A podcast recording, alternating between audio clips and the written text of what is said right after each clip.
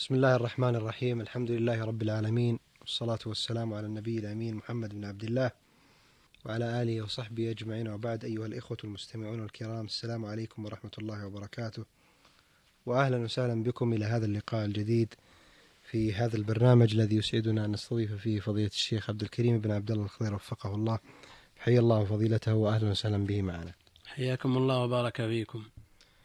أيها الإخوة ولا يزال الحديث موصولا حول هدي النبي صلى الله عليه وسلم. وفي هذا اللقاء آه، سيتحدث فضيلة الشيخ عن هدي النبي صلى الله عليه وسلم في الإفطار وما ورد في فضله وفضل التعجيل فيه. فهل أجملتم فضيلة الشيخ ما ذكره العلامة ابن القيم رحمة الله تعالى عنه حول هذه المسألة؟ الحمد لله رب العالمين وصلى الله وسلم وبارك على عبده ورسوله نبينا محمد وعلى آله وصحبه أجمعين. يقول ابن القيم رحمه الله تعالى وكان يعني النبي عليه الصلاة والسلام يعجل الفطر ويحض عليه على التعجيل ويتسحر ويحث على السحور ويؤخره ويرغب في تأخيره. ففي الصحيحين من حديث سهل بن سعد الساعدي رضي الله عنه قال قال رسول الله صلى الله عليه وسلم لا يزال الناس بخير ما عجلوا الفطر وثبت فيهم عن أنس مرفوعا تسحروا فإن في السحور بركة وكان عليه الصلاة والسلام يحض على الفطر بالتمر فإن لم يجد فعلى الماء. روى الترمذي وأبو داود من حديث أنس بن مالك رضي الله عنه قال كان رسول الله صلى الله عليه وسلم يفطر على رطبات قبل أن يصلي فإن لم تكن رطبات فعلى تمرات فإن لم تكن حسى حسوات من ماء روى الترمذي وأبو داود وغيرهما. المقصود أن الأفضل في الإفطار أن يكون على رطبات يعني التمر الرطب. الطري ثم إن لم يجد فعلى تمرات يعني من التمر الجاف. فإن لم يكن فحس حسوات من ماء. فإن لم يوجد هذا ولا هذا أفطر بما لديه. فيفطر بما لديه. فإن لم يكن لديه شيء أفطر بالنية. كما جاء في الحديث إذا أقبل الليل منها هنا وأدبر النهار منها هنا فقد أفطر الصائم غربت الشمس فقد أفطر الصائم ولا يحتاج أن يمص إصبعه أو يفعل شيء مما تقوله العامة. هو مفطر حكما. هو مفطر حكما. روى أبو داود أيضا وابن ماجه عن سلمان بن عامر قال قال رسول الله صلى الله عليه وسلم إذا كان أحدكم صائما فليفطر على التمر. فإن لم يجد التمر فعلى الماء فإن الماء طهور. وقال الترمذي حسن صحيح. قال ابن القيم رحمه الله تعالى وهذا من كمال شفقته على أمته ونصحهم فإن إعطاء الطبيعة الشيء الحلو مع خلو المعدة أدعى إلى قبوله وانتفاع القوى به لا سيما القوة الباصرة فإنها تقوى به وحلاوة مدينه التمر. حلاوة المدينة التمر. يعني إذا كان الحلا في الشام في العنب وغيره نعم فإن حلاوة المدينة التمر. ومرباهم عليه وهو عندهم قوت. هو عندهم قوت. وأدم ورطبه فاكهة.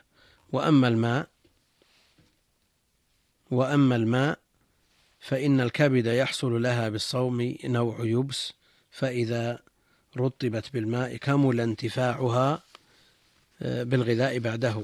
ولهذا كان الأولى بالظمآن الجائع أن يبدأ قبل الأكل بشرب قليل من الماء.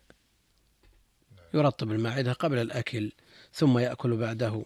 هذا مع ما في التمر والماء من الخاصية التي لها تأثير في صلاح القلب لا يعلمها إلا أطباء القلوب. يقول هذا مع ما في التمر والماء من الخاصية التي لها تأثير في صلاح القلب لا يعلمها إلا أطباء القلوب. يعني جاء في وصف عيشه عليه الصلاة والسلام أنه يأتي عليه الأهلة الأول والثاني والثالث ثلاث أهلة في شهرين ما يوقد في بيته النار عليه الصلاة والسلام مع أنه أشرف الخلق. مع أنه أشرف الخلق وأكرمهم على الله عز وجل وكان طعامهم حينئذ الأسودان. كان طعامهم الأسودين التمر والماء عليه الصلاة والسلام. وكان عليه الصلاة والسلام يفطر قبل أن يصلي. ولا شك أن هذا من تمام تعجيل الفطر. سبقت الإشارة أنه كان يحث على نعم تعجيل الفطر. وجاء عنه عليه الصلاة والسلام أنه كان يقول على فطره أحاديث. جاء أحاديث في الباب منها قوله اللهم لك صمت وعلى رزقك أفطرت فتقبل منا إنك أنت السميع العليم. لكن قال ابن القيم إنه لا يثبت. والحديث مخرج في عمل اليوم والليلة لابن السني وفي سنده عبد الملك بن هارون بن عنتر ضعفه أحمد الدار قطني. وقال ابن معين كذاب. وقال أبو حاتم متروك الحديث ورماه ابن حبان بالوضع. وأوله اللهم لك صمت على رزقك أفطرت. أوله دون قولي فتقبل منا إنك أنت السميع العليم. آه، مروي عند أبي داود عن معاذ أنه بلغه أن النبي عليه الصلاة والسلام كان يقول ذلك. معاذ بن زهرة وهو تابعي. وعلى هذا فالخبر مرسل. الخبر مرسل. قد يقول قائل أن هذا الخبر المرسل يتقوى به الحديث الموصول الذي قبله لكن الحديث الذي قبله آه، حديث اللهم لك صمت الذي قال عنه ابن القيم لا يثبت آه، لا يقبل الانجبار لأن راويه عبد الملك بن هارون بن عنترة شديد الضعف بل رماه بعضهم بالوضع. وقال ابن معين كذاب المقصود أنه لا ينجبر الموصول بالمرسل. لشدة ضعفه. أقوى منهم منها ما رواه أبو داود من طريق الحسين بن واقد. قال حدثنا مروان يعني ابن سالم المقفع عن ابن عمر رضي الله عنهما قال كان رسول الله صلى الله عليه وسلم إذا أفطر قال ذهب الظمأ وابتلت العروق وثبت الأجر إن شاء الله. وهو حديث حسن لأن مروان بن سالم المقفع وثقه ابن حبان وحسن حديثه الدار قطني وابن حجر وباقي رجال ثقات فأقل أحواله أن يكون حسنا. جاء الاستثناء هنا. ذهب الظمأ وابتلت العروق وثبت الأجر إن شاء الله. هذا دعاء ولا خبر؟ ذهب الظمأ. هل المقصود منه الإخبار بأن الظمأ ذهب؟ والإخبار بأن الأجر ثبت؟ أو المقصود منه الدعاء. بأن يذهب الله الظمأ وأن تبتل العروق وأن يثبت الأجر. دعاء. هو دعاء. أيضا في قوله عليه الصلاة والسلام للمريض طهور إن شاء الله. هل هو يخبر بأن هذا المرض أو هذا المرض صار طهورا له أو يدعو بأن يكون هذا المرض تكفيرا له وطهورا؟ يرجو أن يكون دعاء. كيف جاء الاستثناء بعد الدعاء إن شاء الله؟ كيف جاء هذا الاستثناء في هذين الموضعين بإن شاء الله وقد ثبت النهي عن الاستثناء في الدعاء ففي الصحيح عن أبي هريرة أن رسول الله صلى الله عليه وسلم قال: لا يقول أحدكم اللهم اغفر لي إن شئت، اللهم ارحمني إن شئت، ليعزم المسألة فإن الله لا مكره له. ولمسلم وليعظم الرغبة فإن الله لا يتعاظمه شيء أعطاه. ثبت الأجر إن شاء الله. هل نقول هذا دعاء ولا خبر؟ يعني الرسول عليه الصلاة والسلام إذا أخبر بمثل هذا خبره مطابق لكن كيف يقتدى به في مثل هذا وهو خبر؟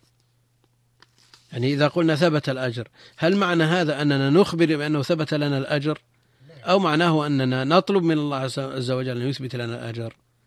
ونطلب الله جل وعلا أن يكون هذا المرض مطهرا لذلك المريض. إذا هو دعاء. وجاء مقرونا بالمشيئة بالاستثناء. وجاء النهي لا يقل أحدكم اللهم اغفر لي إن شئت اللهم ارحمني إن شئت ليعزم المسألة فإن الله لا مكره له. ولمسلم وليعظم الرغبة فإن الله لا يتعاظم شيء أعطاه. لكن كيف يمكن الجمع بينهما يا شيخ؟ يمكن الجمع بينهما بأن الدعاء إذا جاء بصيغة الخبر الدعاء إذا جاء بصيغة الخبر جاز الاستثناء. في مثل هاتين الحالات نعم. بخلاف ما إذا جاء بصيغة الأمر. اللهم اغفر لي إن شئت اللهم ارحمني إن شئت. إذا جاء إذا جاء الخبر إذا جاء الدعاء بصيغة الخبر جاز الاستثناء بخلاف ما إذا جاء بصيغة الأمر. فإنه لا يجوز. وهذا الجمع أنا سبقا عرضته على الشيخ عبد العزيز رحمه الله فاستحسنه. وإلا فيكون الاستثناء الوارد في حديث آه، الإفطار ثبت الأجر إن شاء الله وفي في وفي قول الزائر للمرض طهورا إن شاء الله يكون الاستثناء حينئذ للتبرك لا للتعليق. نعم؟ يكون للتبرك أو كما يقول بعضهم تحقيقا لا تعليقا. والله أعلم. شيخ مما يكثر الحقيقة عندنا في الدعاء كثيرا ما ما يقول القائل وفقك الله أو الله يوفق فلان إن شاء الله الله ييسر أمور فلان إن شاء الله. ومثل هذا. توجيهكم حفظكم الله بما أن الحديث حول الاستثناء في الدعاء لمثل هذا الأمر لا سيما أنه يرد دون قصد في الاستثناء وإنما تأكيد للدعاء. فهل هذا يخرج على ما ذكرنا سابقا أنه دعاء بصيغة الخبر وحينئذ لا بأس به لا بأس به. على أن لا يقصد في ذلك أنه آه، يجعل هناك ثنية لله عز وجل أن إن شاء كذا وإن لم يشاء كذا. لا. نعم. يعني متعلق بنية الداعي إذا نعم, نعم. أحسن الله إليكم فضيلة الشيخ. فضيلة الشيخ آه، أيضا مما ورد في عند ابن القيم رحمة الله تعالى عليه مسائل في الصيام في السفر وهدي النبي صلى الله عليه وسلم آه، طيب توقف بس. آه، بس بختم فقط. أثابكم الله فضيلة الشيخ ونفع بما قلتم أيها الإخوة المستمعون الكرام. بهذا نصل إلى ختام هذه الحلقة. نسأل الله تبارك وتعالى بأسماء الحسنى وصفاته العلى أن ينفعنا بما سمعنا وأن يعلمنا ما ينفعنا وأن ينفعنا بما علمنا إنه سميع مجيب. شكر الله لفضيلة الشيخ عبد الكريم بن عبد الله الخضير ولكم أنتم مستمعين الكرام. نلقاكم في حلقة مقبلة بإذن الله تعالى. والسلام عليكم ورحمة الله وبركاته.